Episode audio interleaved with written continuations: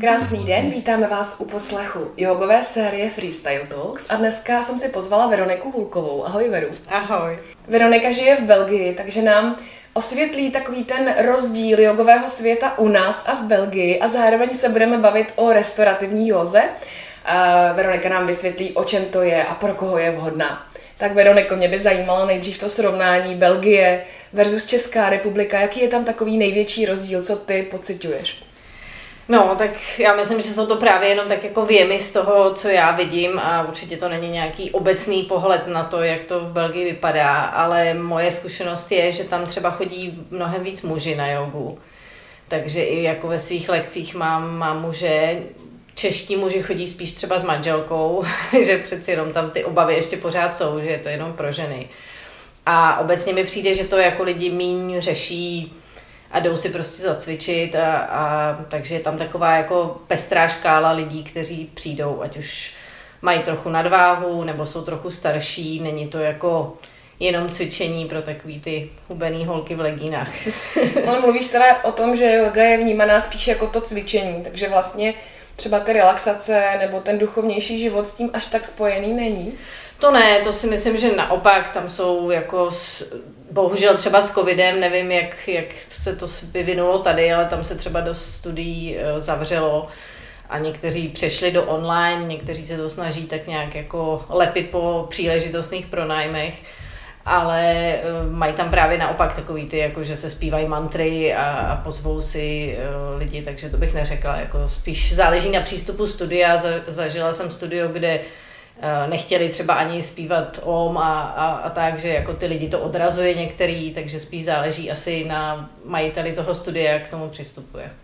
A my jsme si jednou povídali právě o pronájmu studia na lekce a mě překvapilo, jaké tam jsou celkem drsné podmínky, že po tobě paní majitelka chce dopředu vždycky ten nájem, přestože teď je doba taková, jaká je, ať už v Belgii nebo v České republice. Eh, takže jak to tam vlastně je?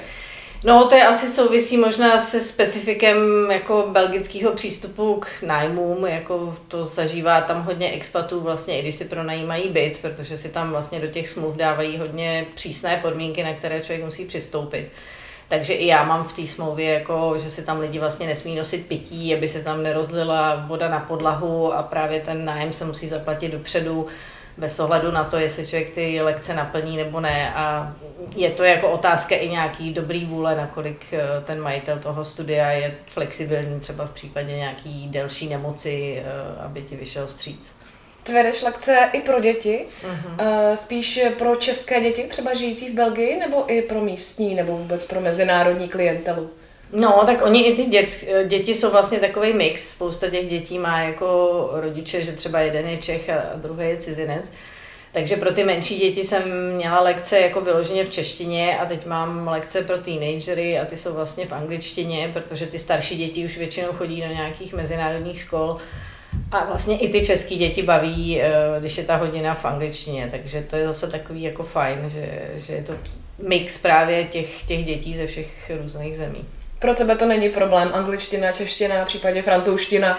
No, tak někdy, někdy ty slova člověk hledá. Musím říct, že je pro mě skoro těžší učit lekci česky než anglicky, protože vlastně všechny ty tréninky, co jsem dělala, tak jsem dělala anglicky, takže um, když se mi to jako sešlo a měla jsem vlastně tu lekci čistě pro český účastníky, tak, tak trochu uh, hledám, hledám ty, ty slova, a, ale je to, je to takový ten mix toho, jak tam člověk žije, že vlastně tam se ty jazyky taky takhle míchají, zejména třeba v Bruselu, kde je ta komunita hodně mezinárodní, takže jako člověk je zvyklý tak nějak jako přehazovat z různých jazyků mezi sebou. Zajímala by mě to ten přechod do toho onlineu. Postihlo nás to jako všechny. Jak jsi se s tím vypořádala? Přijala si to? Nebo se s tím trošku bojovala? Uh, musím říct, že na některé věci to není vůbec špatný, jakože uh, ten Zoom mi přiš, přišel třeba docela takový jako intuitivní a ze začátku mi přišlo, že ten třeba lockdown v Belgii byl docela drsný, takže se fakt nedalo dělat skoro nic oproti tomu, jak jsem to pozorovala třeba v Čechách. Takže všichni byli opravdu zavřený doma. Um, takže ten zájem i jako byl a bylo to takový jako zase spojení uh, lidí mezi sebou, že prostě jsme mohli pokračovat uh, v těch lekcích, takže pak to nadšení tak jako postupně opadalo, protože vlastně tím, jak lidi zase celý den strávili před počítačem v pracovně a pak měli vlastně přejít ještě k počítači na jogu, tak už jako radši šli někam se projít a ven. Um, takže si myslím, že to chce najít asi ten, ten balans těch, těch hodin, ale třeba právě u těch uh, hodin, které jsou víc na tu relaxaci, uh, jako je ta restaurativní yoga, tak uh, to může být fajn, protože vlastně pak už do postele je to kousek. Vůbec jaký je život a nejen jogový v Bruselu? Eh, jiný od života u nás. Co tak jako nejvíc vnímáš? Vím, že už spíš žiješ tam než tady, takže možná se ti to bude hůř posuzovat, protože věřím, že i tady se to trošku posunulo. Ale stejně, když sem přijedeš, tak vždycky říkáš, tady není to kvalitní jídlo, tady e, si nemůžu jen tak dojít do restaurace, tady nenajdu nic na pronájem, protože ty nároky na ty klienty jsou velmi vysoké ve srovnání s Bruselem nebo s Belgií jako takovou a s okolím. Tak přesně ono záleží, do čeho člověk jako vidí to jídlo. Asi jedna z věcí, eh, Belgie má tu výhodu, že to má kousek do Francie a do, do jiných jako částí Evropy, takže tam ten mix a ta, ta nabídka je velká, takže na to si člověk snadno zvykne.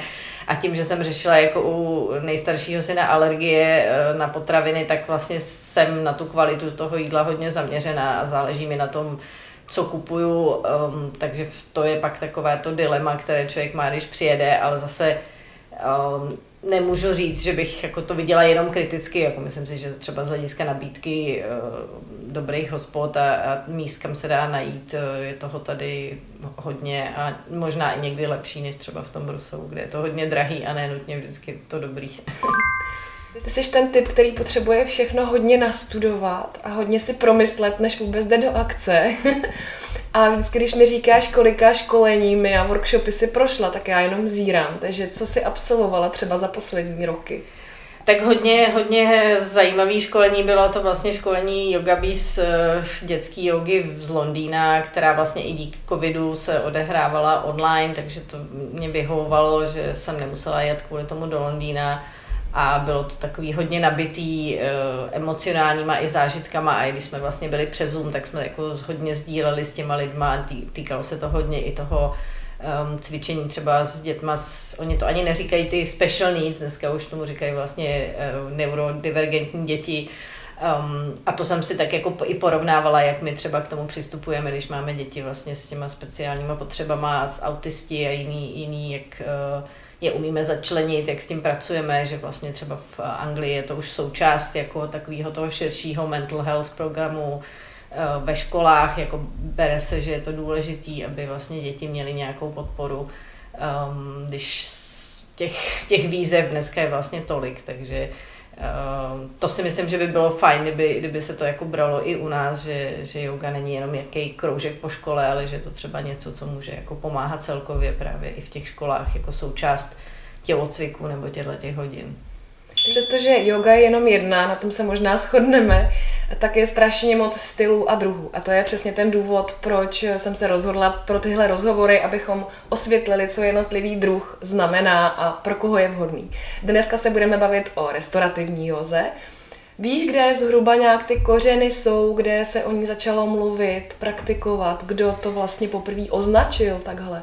No, tak je to taky zajímavé, jak se k tomu přistupuje, protože kupuju si taky yoga magazíny a vidím, jak to jako lidi pojímají a, a myslím si, že dneska se dá absolvovat i jako více druhů školení na restaurativní jogu, ale vlastně ta originální eh, je, je vedená od té Judith Lasseter, která vlastně je studentka Iengara, Um, a Iyengar kdysi dávno začal používat vlastně ty pomůcky, aby, aby studenti mohli v těch pozicích uh, dobře fungovat a, a neměli nějaké zranění.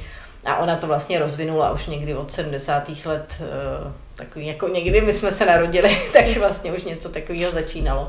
Um, a, a jako věnuje se tomu do dneška a myslím si, že právě ty její uh, kurzy jsou, jsou opravdu výjimečný, protože zdůrazňuje tu potřebu té dnešní doby eh, zpomalit a zastavit se a opravdu eh, naučit se odpočívat, protože vlastně většina z nás je v takovém běhu a aktivit, že pak ještě doběhnou a jdou jako na aštangu jogu nebo power jogu, protože dám si do těla, je to skoro jako squash, ale je to možná lepší, ale vlastně to, co zejména tenhle ten typ lidí potřebuje, by bylo právě ten, ten prostor se sklidnit a zastavit a, a umět odpočívat, ale moc to neumíme. Dá se tedy říct, že se jedná spíš o klidnější, pasivnější uh, druh jogy.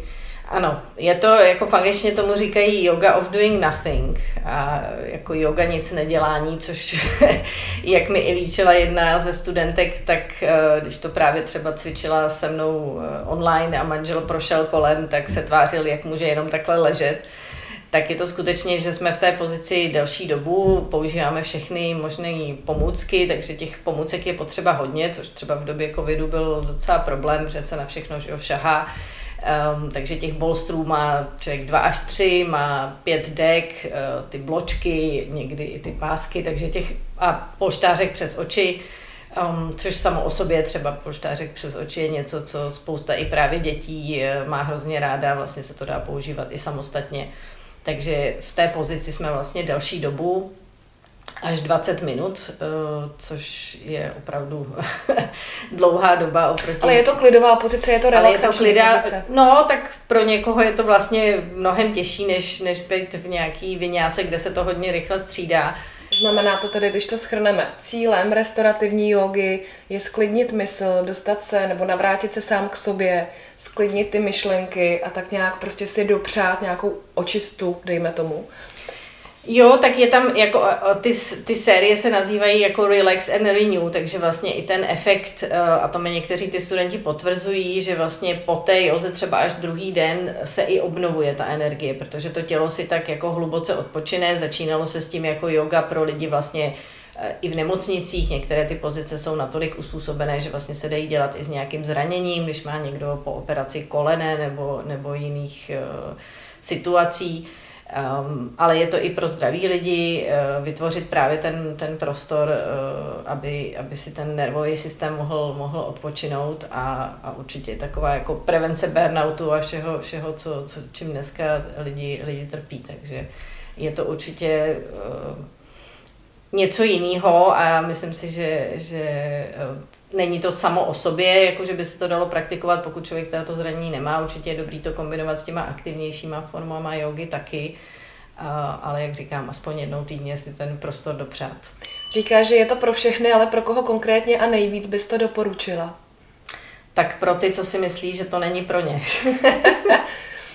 To znamená manažeři, eh, maminky, co toho mají hodně, co mají pocit, že musí posilovat eh, pro ty, co říkají, že hrozně neradí relaxují a odpočívají, tak vždycky se říká i v joze, že vlastně ty asány a pozice, kterým se vyhýbáme, že ty jsou ty, co nejvíc potřebujeme a to platí asi tady. Kdybys měla vypíchnout pár uh, zdravotních obtíží, které díky restaurativní joze můžu trošku odlehčit nebo vylepšit, uzdravit?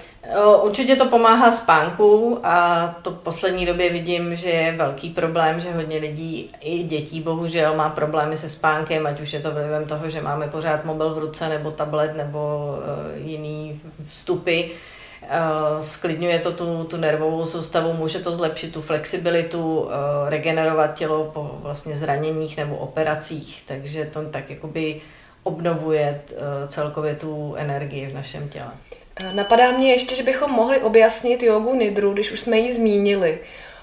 O co jde a také pro koho je vhodná možná?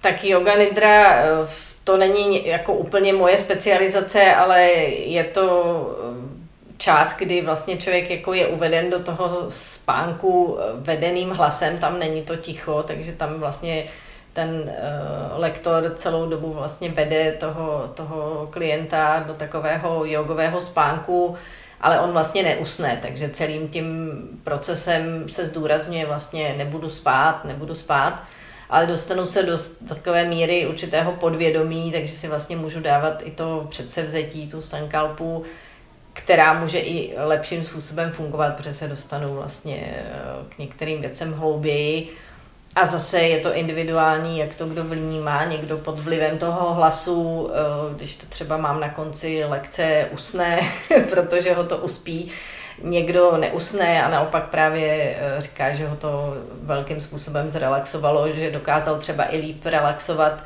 než když má ten prostor samostatně, že vlastně v té šavásaně je ponechán a, a leží a vlastně mu můžou tou hlavou běžet ty nákupní seznamy nebo, nebo jiné věci. U té jogy nodry je to víc vedené, pohybujeme je tam i ten body scan, že jo, pohybujeme se tím tělem, um, takže to může umožnit, že třeba ta relaxace nastane uh, snadněji u toho klienta. Jakým způsobem se yoga dostala do tvého každodenního života? Já myslím, že um, jako člověk cítí ten pocit toho, že se cítí dobře a že um, bez toho nemůže tak trochu být. A dny, kdy vlastně tu jogu nemám, tak ten rozdíl cítím, uh, ať už na svém trávení nebo na tom rozpoložení. Takže myslím si, že je to něco, co um, potom začne do toho života patřit a i jako překonat takový, myslím si, že souvisí spousta věcí s tím, jak jsme byli vychovávaní k pohybu, takže třeba spousta z nás absolvovalo ten tělocvik takový tý nucený podobě a, a máme zábrany, jak, jak v tom vypadáme, tak když se člověk dostane přes ten moment toho, že opravdu jsem sám se sebou na té podložce a je mi fakt jedno, jak to dělá ta paní vedle mě, tak to je, myslím, jako ten, ten moment, kdy si to můžu užít a kdy, kdy mi ta yoga může něco dát. Setkala jsi se s nepochopením okolí kvůli tomu, že jsi se více začala zabývat jogou a možná se začala trošku jinak přemýšlet. Názory se ti malinko pozměnily na určité věci. Určitě jsou lidi, kteří mají k tomu spoustu předsudků a to bych řekla, když jsi se ptala na začátku na ty rozdíly mezi Belgií a, a Českem, že jako um, Belgii to tolik lidí asi neřeší, každý si může dělat, co chce, tak chodíš na jogu, když to u nás už tě to někam škatulkuje, nebo uh, někdo má nějaký zaměření, setkala jsem se s tím, jako já jsem křesťan, já nemůžu chodit na jogu, tam jako dělat om, to je jako modlení, takže to je potom i trochu úsměvný, jak vlastně sám eh, sebe člověk omezuje a to se mi jako... Veroniko, pokud se někoho zaujala a chtěl by najít eh, tvé lekce a chtěl by se s tebou nějak propojit, kde tě najde? Vytvářím stránky, mám www.yogavitveronika.com Um, nabízím i soukromé lekce restaurativní jogy, takže určitě, když by někdo měl zájem, budu ráda, když se ozve. Zároveň máš na Facebooku skupinu pro teen? Mm-hmm, yoga nejen pro teen, eh, tam vlastně dávám občas takové typy pro cvičení, ať už s dětmi, nebo, nebo uh, i pro dospělé, uh, na co se podívat, nebo i na ty knížky, protože já jsem člověk, co rád čte, takže třeba i na nějaké zajímavé knížky z oblasti jogy. Veroniko, přeju ti štěstí, ať se ti daří. Právě jste slyšeli sestřih našeho rozhovoru o restaurativní józe. Pokud vás zajímá celý rozhovor, do popisku dávám odkaz, kde ho najdete na piky. Děkujeme a těšíme se příště naslyšenou. Ahoj Karolína.